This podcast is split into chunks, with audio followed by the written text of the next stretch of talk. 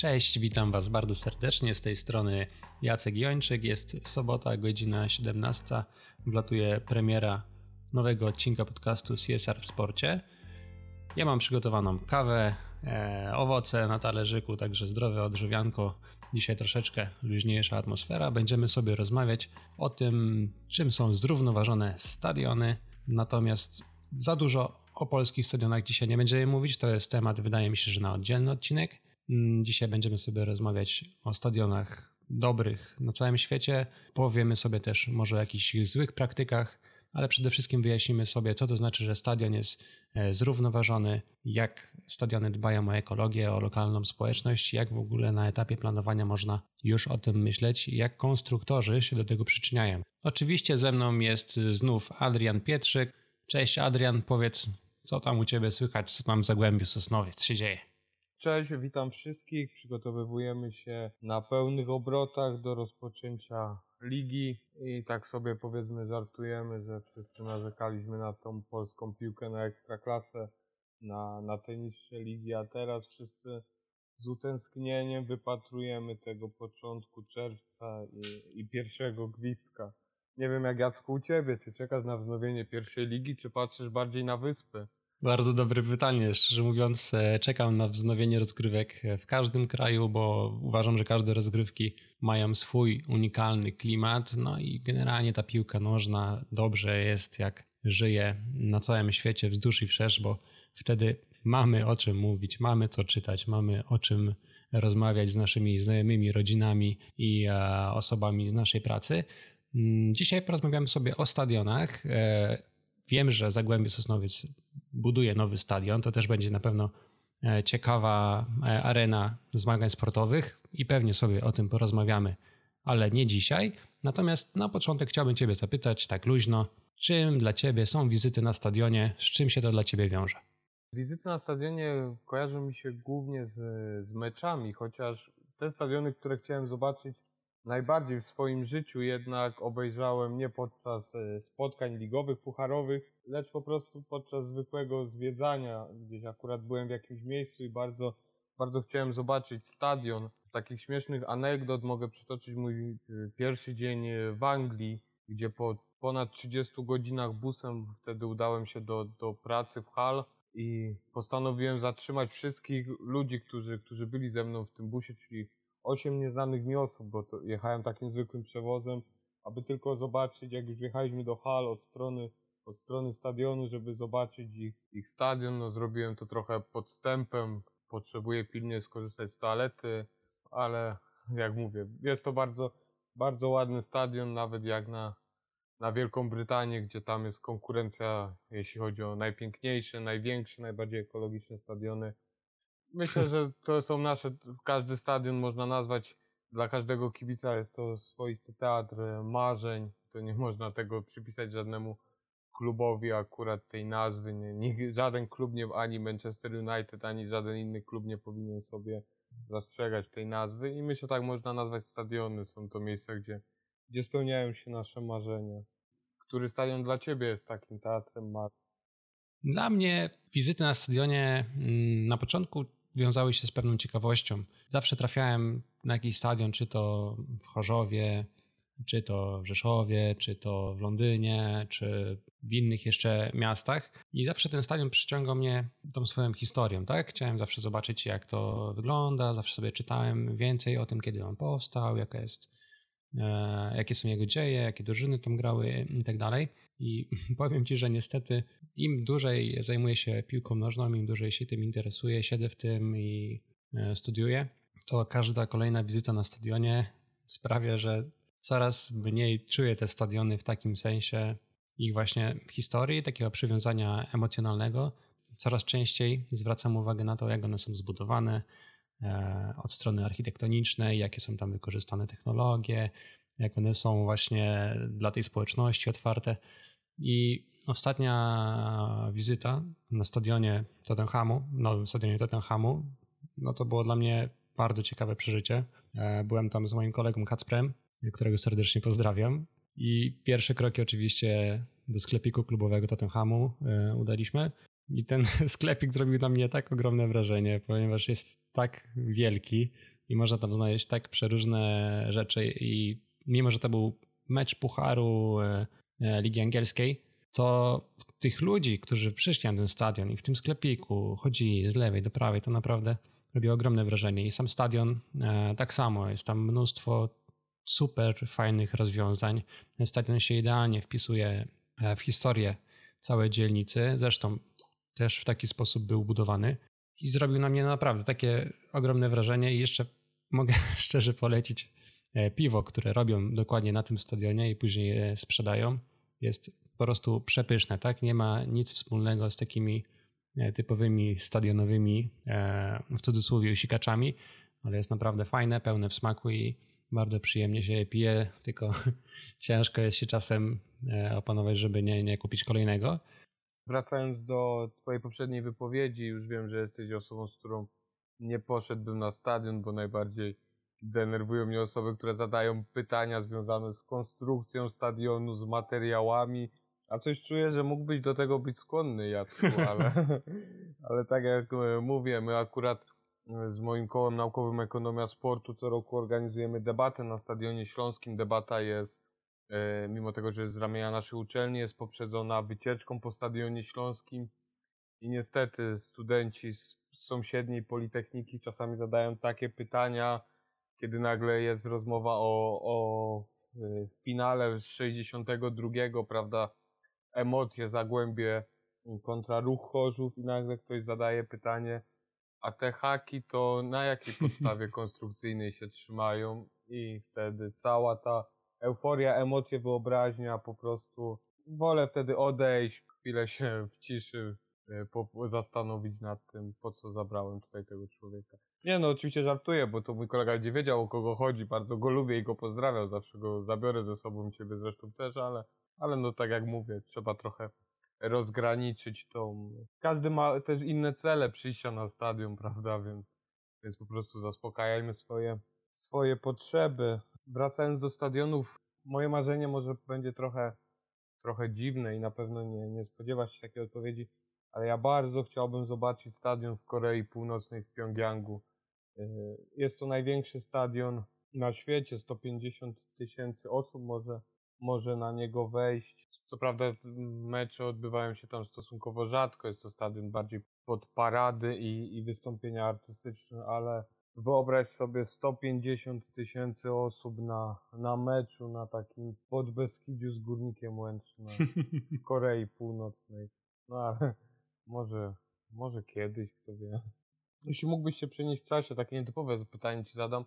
Miałbyś taki mecz, na którym chciałbyś być? Na tym danym stadionie, w danym, w danym momencie? Jakiś pamiętny finał? Czy może coś z twojego podwórka lokalnego? Przygotowując się do tego podcastu, naszego dzisiejszego odcinka, myślałem sobie właśnie o tym, jaki stadion przykuwa moją największą uwagę, jaki chciałbym zobaczyć. Na pewno jest bardzo dużo takich stadionów, tak sobie wymieniałem, bo chciałbym zobaczyć te areny właśnie w Ameryce i w Australii. Te stadiony tam robią naprawdę ogromne wrażenie. No ale też nigdy nie byłem na przykład na Santiago Bernabeu czy Camp Nou, to też są takie ikoniczne stadiony. Natomiast doszedłem do tego, że stadionem, który chciałbym odwiedzić i w sumie łączy się to z tym twoim pytaniem, czy chciałbym się przenieść w historię i zobaczyć jakiś mecz, to owszem, bo stadionem, który chciałbym odwiedzić jest e, Estadio Centenario, czyli stadion stulecia, który znajduje się w Montevideo w Urugwaju. Jest to stadion wybudowany mm, w 1929 i 30 roku z okazji pierwszych e, mistrzostw świata w piłce nożnej. I właśnie na tym stadionem, e, na tym stadionie w 1930 roku e, Argentyna uległa Urugwajowi 4-2 i tak powiedzmy zaczęła się część też istotna e, historii piłki nożnej i dla mnie to jest bardzo, bardzo ciekawe i mam takie małe marzenie, że może właśnie na stulecie tego stadionu i na stulecie Mistrzostw Świata w tym 2030 roku uda mi się do tego Urugwaju polecieć i ten stadion zobaczyć. Oczywiście będzie to trudne do zrealizowania, ale uważam, że warto, warto wierzyć i, i mieć takie e, marzenia i na pewno bardzo był, byłaby to dla mnie taka istotna i chwila zapamiętana na, na długie lata. Ja tak w ramach ciekawostki, bo tak pomyślałem, że musimy więcej mniej języka naukowego, więcej ciekawostek. Gdybym mógł się przenieść na jedno wybrane wydarzenie w czasie, to wielokrotnie o tym myślę, zresztą przed spaniem oglądając jakieś stare powtórki, to byłby to Puchar Polski 6-2, 6-3, Zagłębie Sosnowiec kontra Ruch Chorzów na właśnie na wspomnianym wcześniej Stadionie Śląskim. Był to rekord frekwencji w naszym kraju, jeśli chodzi o, o spotkania pucharowe i, i wydaje mi się nie tylko. Oficjalnie około 70 tysięcy ludzi na, na jednym stadionie, a tak z relacji mojego dziadka było ich zdecydowanie dużo więcej, bo niektórzy ludzie przeskakiwali przez bramę, przeciskali się, wchodzili bocznymi wejściami. No i z tego, co mi, co mi dziadek opowiadał, nie liczono dzieci. Więc tak jak mówię, jest to obecnie niemożliwe do powtórzenia na, y, na obecne re, realia. No nawet największy u nas y, stadion w Polsce Narodowy nie jest w stanie pomieścić tyle, tyle osób, więc nawet zakładając, że było te 70 tysięcy z hakiem, no to, no to mieliśmy tutaj pojemność około około pojemności pełnego Old Trafford, więc na pewno musiało być to piękne wydarzenie, dodając sobie do tego całą otoczkę, prawda, Śląska, tego ciężkiego powietrza, które wtedy było, tej atmosfery, to no gdybym miał wehikuł czasu, no to chyba byłoby to pierwsze miejsce, do którego bym się przeniósł. No, w rozgrywkach klubowych to na pewno ciężko takie liczby, szczególnie w dzisiejszych czasach. To chyba tylko reprezentacja Polski generuje pełne stadiony w naszym kraju. Niestety, mam nadzieję, że to się zmieni. Przejdźmy do tego troszeczkę CSR-owego spojrzenia na stadiony. E, powiedz mi, Adrian, co to znaczy, że stadion jest zrównoważonym stadionem?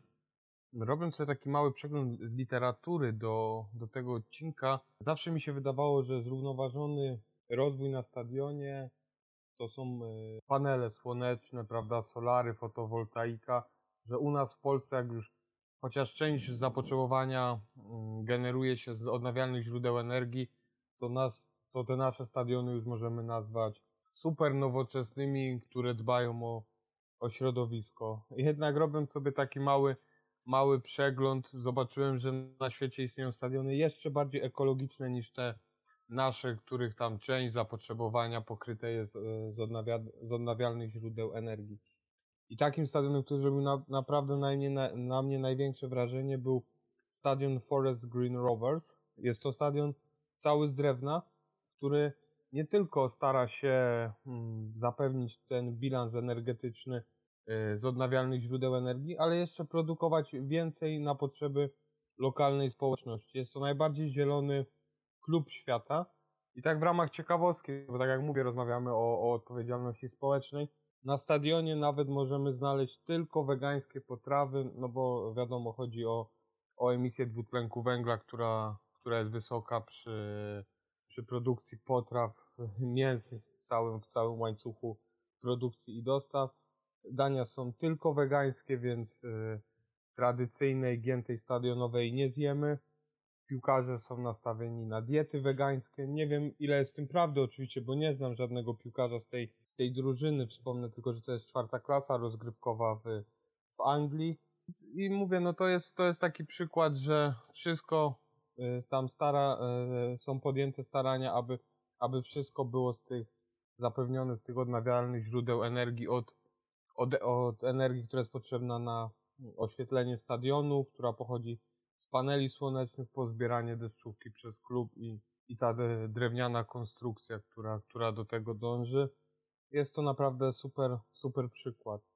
Drugim takim przykładem, który naprawdę zrobił na mnie olbrzymie wrażenie, jest stadion w Atlancie. I uwaga, co mogę powiedzieć, i to szczególnie może trafić do fanów, y, którzy mieli przyjemność być na stadionie narodowym w Chorzowie, bo tak jak mówię, stadion narodowy Chorzów dalej uważa się za stadion narodowy, ale to jest o, ciekawostka na inny, na inny odcinek.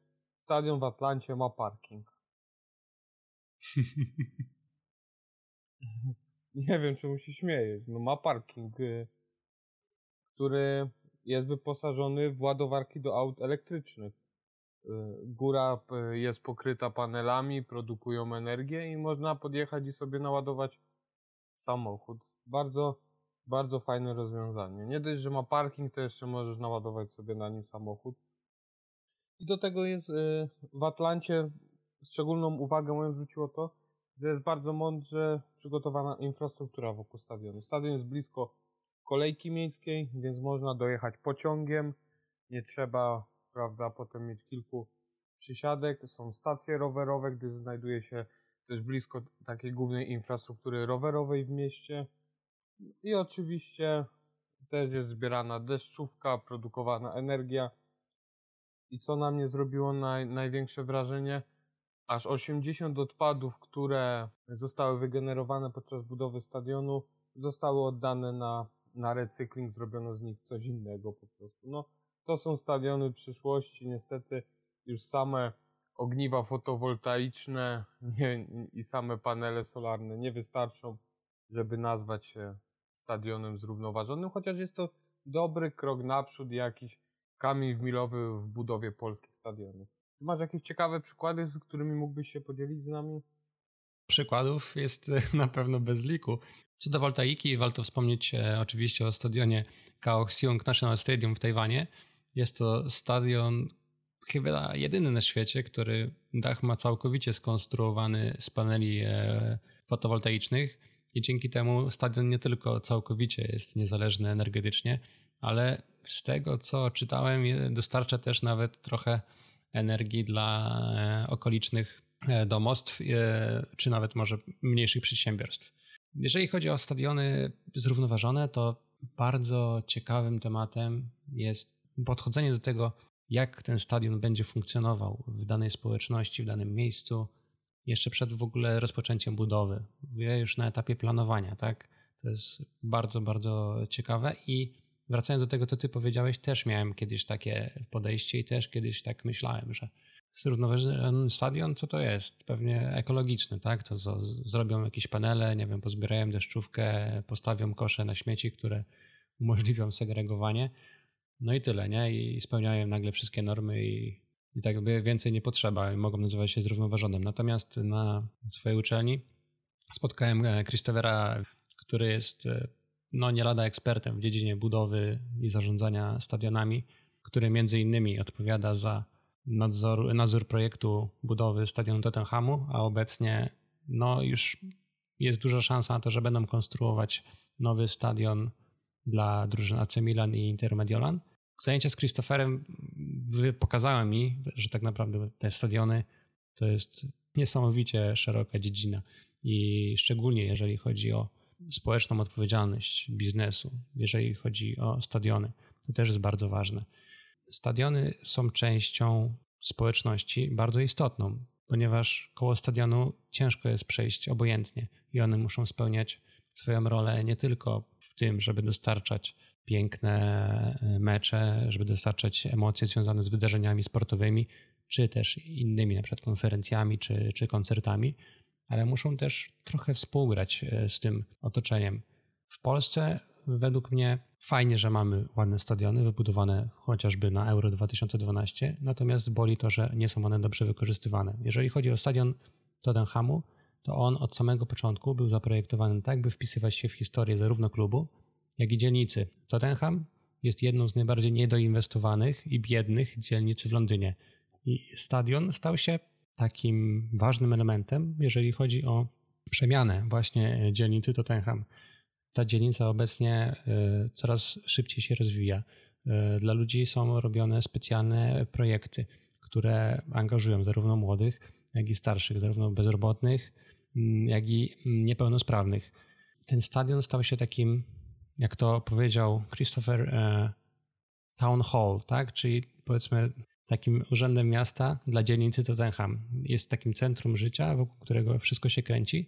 Ciekawe jest to, że on jest po prostu dostępny dla tych ludzi, że on nie jest takim zamkniętym obiektem, gdzie ci ludzie patrzą na niego z oddali, myślą sobie, kurczę, 60 funtów za bilet, nie, nie stać mnie i postawili mi takie coś przed domem. Tak? Pięknie się wpisuje architektonicznie, nawiązuje do tych e, starych e, budowli e, dzielnicy Tottenham i jest jednocześnie na tyle nowoczesny, że właśnie perfekcyjnie łączy tą historię z współczesnością i przyszłością. I można tak? normalnie tak? wejść i sobie zwiedzić stadion. Są takie wycieczki i jak one cenowo wychodzą. Tak, z czystej ciekawości dla naszych słuchaczy, którzy odwiedzają Londyn E, znaczy, oczywiście jest Stadium Tour, jak wszędzie, ale znajduje się tam też e, dużo innych elementów. Jest też akademia, e, uniwersytet, który współpracuje z Tottenhamem. Są też oczywiście akademiki dla akademii, ale jest też dużo wolnej przestrzeni. Czyli stadion jest zbudowany, skonstruowany w ten sposób, że można sobie dookoła niego chodzić, ale też na tyle dużo jest tam różnych ciekawych budynków, że można sobie między nimi gdzieś usiąść. Są ławeczki, są jakieś historyczne e, postaci. I no, to jest bardzo fajne. Zresztą podobnie jest to na nowym stadionie Arsenalu, gdzie też jest e, dużo, dużo historii pokazanej na zewnątrz stadionu. Tak? Niekoniecznie trzeba wchodzić do środka, żeby czegoś dowiedzieć się o klubie, o jego byłych piłkarzach, o jakichś e, byłych trenerach, gwiazdach, o historii. I to mi się bardzo, bardzo podoba że ta społeczność może z tego korzystać, niekoniecznie idąc tylko na mecz czy na koncert.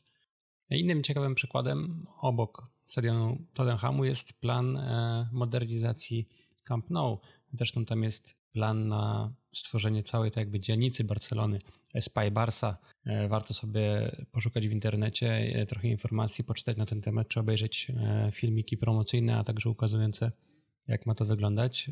I to właśnie świetnie pokazuje, jak te stadiony mają funkcjonować we współczesnym świecie. Czyli nie chodzi o wielki grzmot architektoniczny zbudowany gdzieś na obrzeżach miasta, do którego nikt na co dzień nie będzie przyjeżdżał. Chodzi o to, żeby to było takie centrum życia, e, żeby to tętniło życiem i to właśnie ta społeczna odpowiedzialność biznesu ze strony stadionów też właśnie okazywane jest w ten sposób, że one wnoszą do społeczeństwa więcej niż tylko budynek, na którym odbywają się mecze, ale są takim centrum właśnie dla tej społeczności. Tak, ludzie tam chodzą, są kawiarnie, są e, galerie handlowe. Świetnym przykładem czegoś takiego jest Wembley, gdzie mieszkałem przez ostatnie kilka lat. Na moich oczach tak naprawdę wyrastały coraz to nowe budynki. I to były zarówno budynki mieszkalne, e, to były budynki takie jak teatr na ponad tysiąc e, miejsc. Tam jest i kino, właśnie i galeria handlowa, i liczne kawiarnie, coraz to nowsze miejsca pracy coraz to nowsze miejsca dla ludzi, którzy chcieliby e, koło tego stadionu żyć.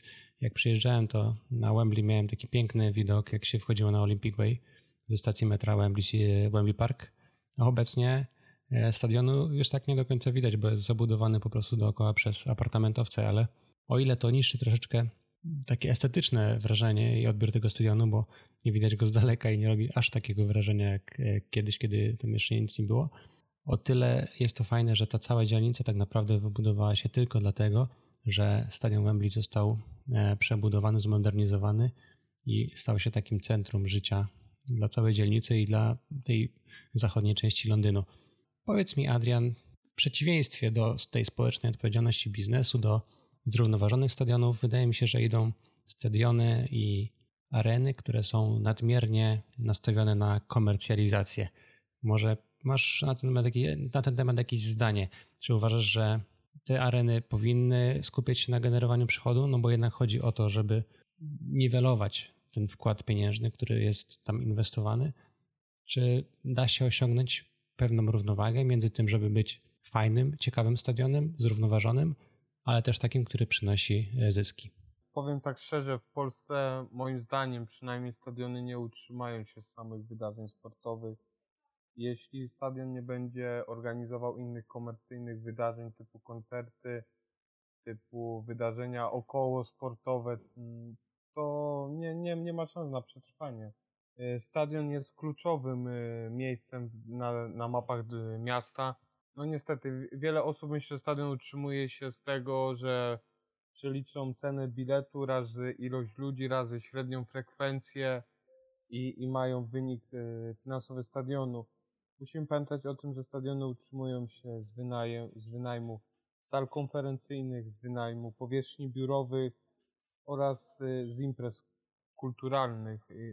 Y, moim zdaniem komercjalizacja stadionów nie wyklucza ich y, roli społecznej. I teraz idealny przykład mamy sytuację obecnie z koronawirusem na stadionach m.in. we Wrocławiu, w Gdańsku, w Bielsku Białej, w Lublinie. O ile dobrze pamiętam, to też na stadionie Zawiszy Bydgoszcz można zrobić testy na, na przeciwciałach koronawirusa. Pokaz... Oczywiście testy są płatne, na niektórych stadionach są bezpłatne. Nie chcę tutaj wchodzić w dane dane szczegóły. Jednak jest taka możliwość na stadionie i to pokazuje, że ta droga powinna być dwutorowa. Stadion nie powinien być obciążeniem dla miasta, jeśli chodzi o finansowanie, bo też niewielu ludzi zdaje sobie z tego sprawę, że stadion nie należy do klubu. Stadiony są w Polsce miejskie, kluby tylko je dzierżawią. To też jest temat na inny odcinek, o którym może też opowiem, jak to wygląda z tym dzierżawieniem. Ale z drugiej strony stadion musi też generować zyski poza sportem właśnie na podstawie przychodów z, z koncertów, z, z wydarzeń dla, dla lokalnej społeczności, co też jest ważne. Nie samą piłką żyje człowiek. W sobotę możemy iść na mecz, kibicować naszej drużynie, a w przyszłą sobotę, jak nasza drużyna gra na drugim końcu Polski, możemy iść na, na super koncert czy, czy wydarzenie historyczne. Takie wydarzenia na przykład są obchodzone z okazji 11 e, listopada na stadionie, między innymi na stadionie śląskim, gdzie są koncerty, gdzie są pokazy militariów. Myślę, że, że to też jest ważne, jeśli chodzi o społeczną odpowiedzialność biznesu, żeby ten stadion był wykorzystywany dla każdego.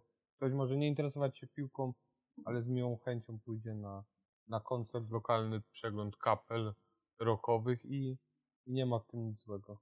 Zgadzam się. Oczywiście na Stadionie Śląskim jest dużo fajnych wydarzeń. Z tego co czytałem, organizowany tam jest e, co roku również Dzień Ziemi, który de facto z samej nazwy wpisuje się w taką e, zrównoważoną politykę, gdzie w ramach tego stadionu też propagowana jest polityka e, proekologiczna.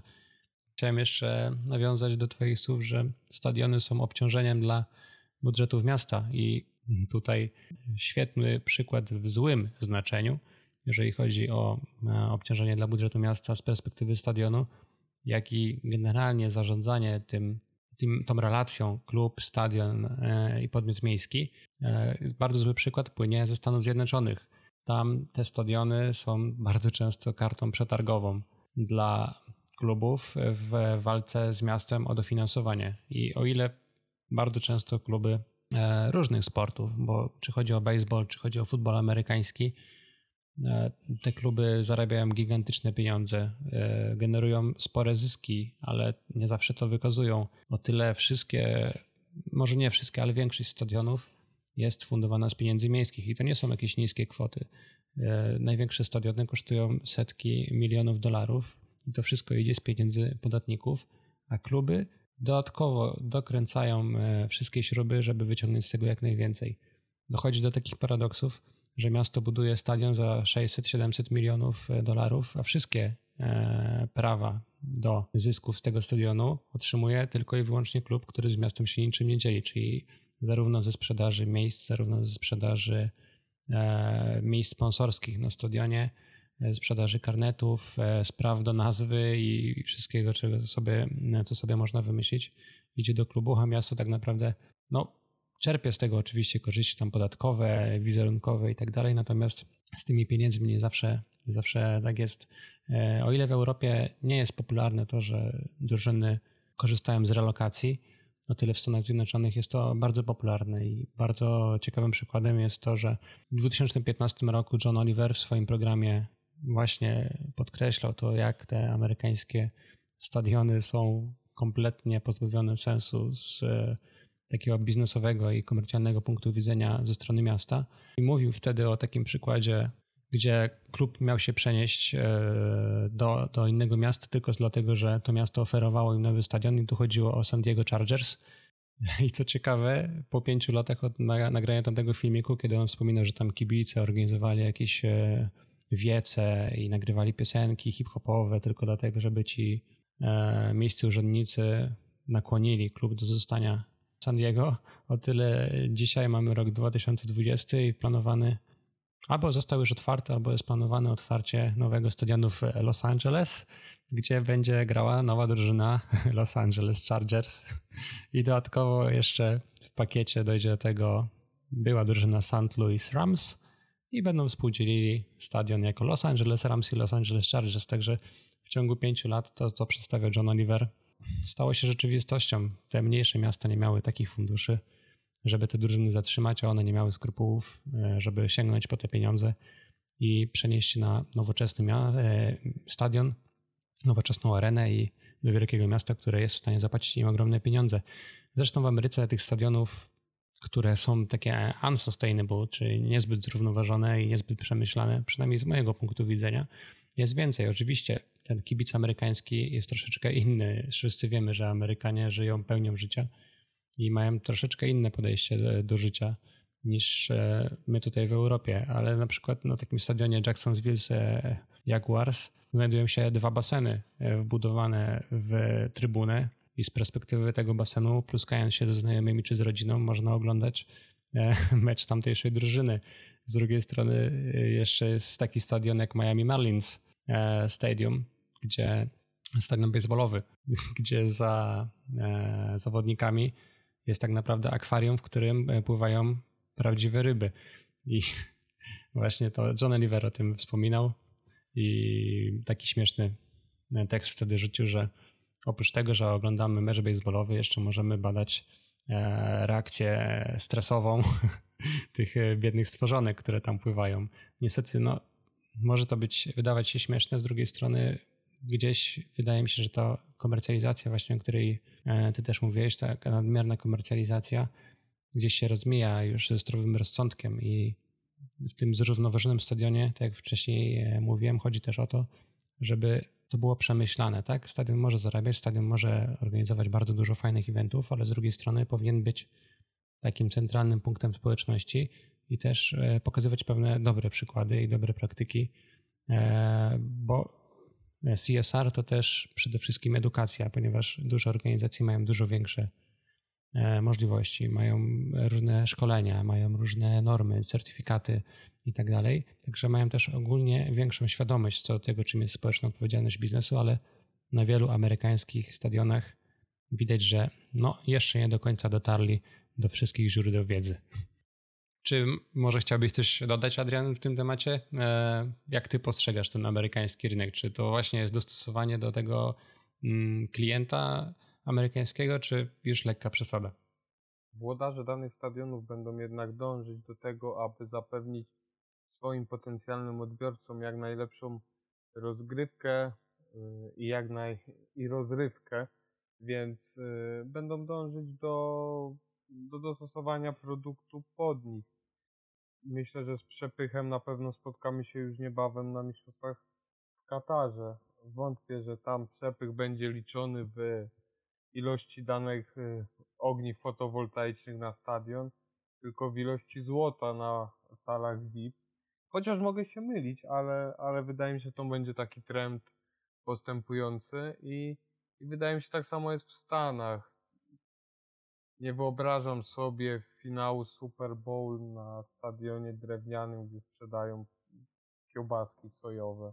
No nie wiem, może, może kiedyś, może ta postępująca globalizacja przyczyni się do tego, że będziemy stadion oceniać z perspektywy jego ujemnej emisji dwutlenku węgla i, i bilansu energetycznego. Na razie jednak my w Europie skupmy się na tym, w Katarze na ilości złota, a w Stanach na ilości mięsa wołowego na, na grillach. Jeśli, jeśli im się to podoba, to, to myślę, że na to nie mamy wpływu. Chociaż z drugiej strony mm, wracając tutaj do tej normy ISO 2121, e, jest to, jak już tam wspomniałem we wcześniejszych odcinkach, ja się wywodzę trochę ze szkoły zarządzania jakością, więc normy ISO miałem przestudiowane od, od A do Z i wydaje mi się, że to jest jedyna norma. Jestem w stanie, powiedzmy, uciąć rękę za to, że jest to jedyna norma, która ISowska, która wyewoluowała na podstawie wydarzenia sportowego, bo Norma powstała w oparciu o, o normę brytyjską, o standardy brytyjskie BS 8901, a opublikowana została tuż przed rozpoczęciem Igrzysk Olimpijskich, które okazały się ogromnym sukcesem. Yy, Igrzysk Olimpijskich w 2012 roku, które okazały się olbrzymim sukcesem pod względem zrównoważonego rozwoju i, i tego ekologicznego podejścia, więc, więc może ten sport wpłynie też na, na, na ten komitet normalizacyjny i inne, inne normy będą powstawać w oparciu o, o dobre praktyki ze sportu? Myślę, że jak najbardziej sport może mieć pozytywny wpływ. Też bardzo dobrym przykładem jest e, Euro, które się nie odbywa, Euro 2020, no ale odbędzie się prawdopodobnie za rok i jak przyjrzymy sobie dokumenty UEFA, to też znajdziemy bardzo obszerne informacje na temat e, tego, jak to euro ma zostać przygotowane z jak najmniejszą szkodą dla środowiska. I oni podpisali taką umowę e, z firmą, która pomaga im wdrażać projekty o takim najwyższym e, stopniu certyfikacji, która między innymi zakładała, że całkowicie wyeliminują, czy tam zrównoważą, tak, ten dwutlenek węgla wytworzony przez cały turniej, zarówno przez fanów, jak i drużyny oraz e, wszystkich pracowników UEFA, którzy będą się przemieszczali między miastami, w miastach i na stadionach i tak. Myślę, że takim właśnie pozytywnym akcentem, że, że ten sport ma istotny wpływ i może mieć bardzo dobry wpływ na, na zrównoważone stadiony i na budowanie tej nie tylko ekologicznej, ale też społecznej odpowiedzialności na stadionach i, i wokół nich w lokalnych społecznościach, czy nawet w całych krajach.